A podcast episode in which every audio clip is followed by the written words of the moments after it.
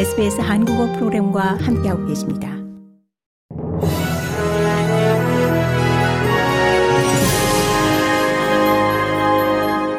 (2023년 2월 10일) 금요일 저녁에 SBS 한국어 간추린 주요 뉴스입니다.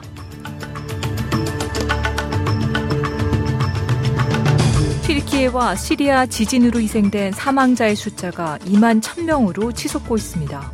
이는 당초 예상보다 높은 수치로 2011년 동일본 대지진 사망자 수 18,500명을 넘어섰습니다.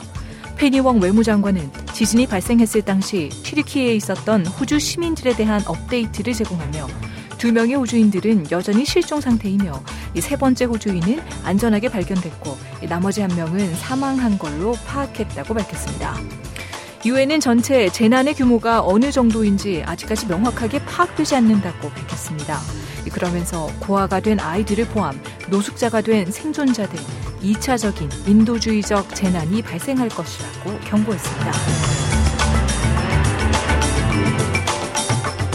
보트를 타고 호주에 온 난민들에게 가족 비자 신청 시 불이익을 제공했던 이전 자유당 정부의 정책을 현 노동당 정부가 공식적으로 변경한 것에 대해 난민 옹호 단체들이 환영했습니다.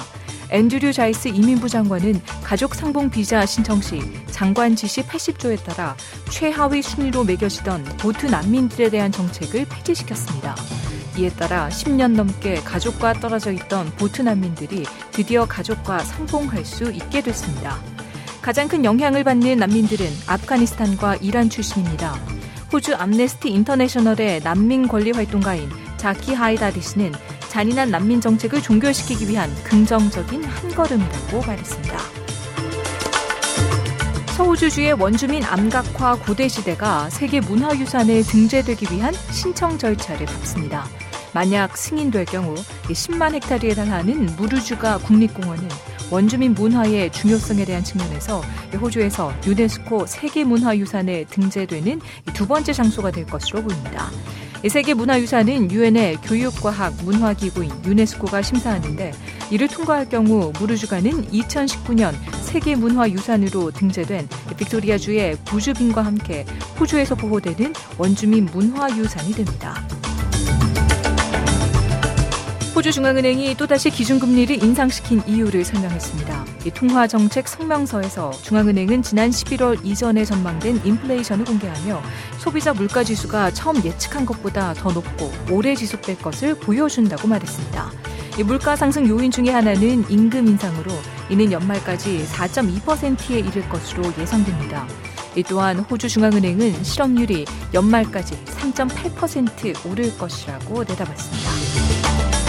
고국에서는 정의기억연대 후원금을 빼돌려 쓴 혐의 등으로 재판에 넘겨진 무소속 윤미향 의원이 1심에서 1,500만 원의 벌금형을 선고받았습니다. 의원직 상실 위기를 피할 수 있게 된 윤 의원은 검찰의 무리한 기소였다며 항소하겠다는 입장을 밝혔습니다. 이상 2023년 2월 10일 금요일 저녁에 SBS 한국어 간추린 주요 뉴스였습니다. 뉴스의 나혜인이었습니다.